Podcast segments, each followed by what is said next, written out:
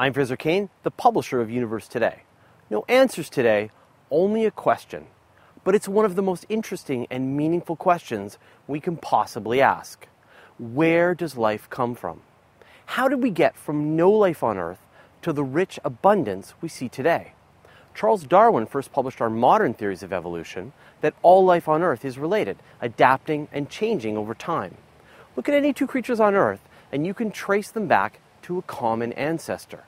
Humans and chimpanzees share a common ancestor from at least seven million years ago.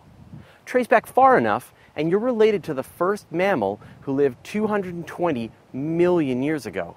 In fact, you and bacteria can trace a family member who lived billions of years ago. Keep going back and you reach the oldest evidence of life on Earth about three point nine billion years ago. But that's as far as evolution can take us. The Earth has been around for four point five billion years, and those early years were completely hostile to life. The early atmosphere was toxic, and a constant asteroid bombardment churned the landscape into a worldwide ocean of molten rock. As soon as the environment settled down to be relatively habitable, life appeared. Just half a billion years beyond the formation of the Earth. So how did life make the jump from raw chemicals to the evolutionary process we see today? The term for this mystery is abiogenesis, and scientists are working on several theories to explain it.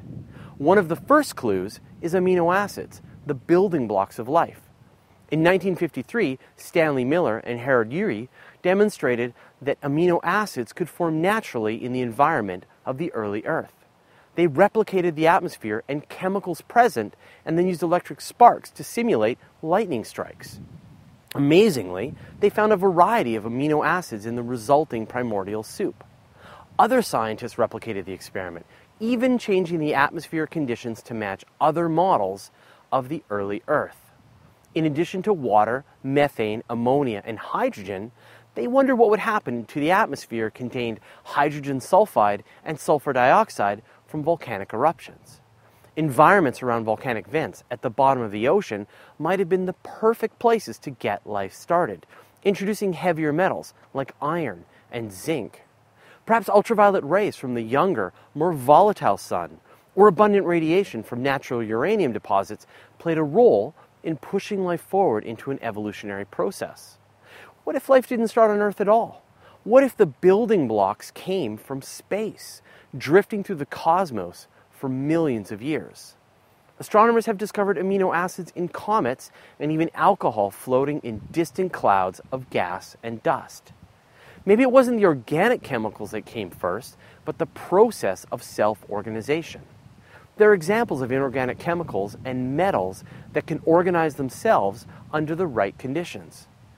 The process of metabolism came first, and then the organic chemicals adopted this process. It's even possible that life formed multiple times on Earth in different eras. Although all life as we know it is related, there could be a shadow ecosystem of microbial life forms in our soil or oceans which is completely alien to us. So how did life get here? We just don't know. Maybe we'll discover life on other worlds, and that will give us a clue. Or maybe scientists will create an experiment that finally replicates the jump from non-life to life. We may never discover the answer. And that all just makes the mystery even more intriguing. Thanks for watching. You're listening to the audio edition of Universe Today. You can send us an email at info at universe today dot com, follow us on Twitter, Google Plus, or Facebook. And you can see the video version of everything on our YouTube channel.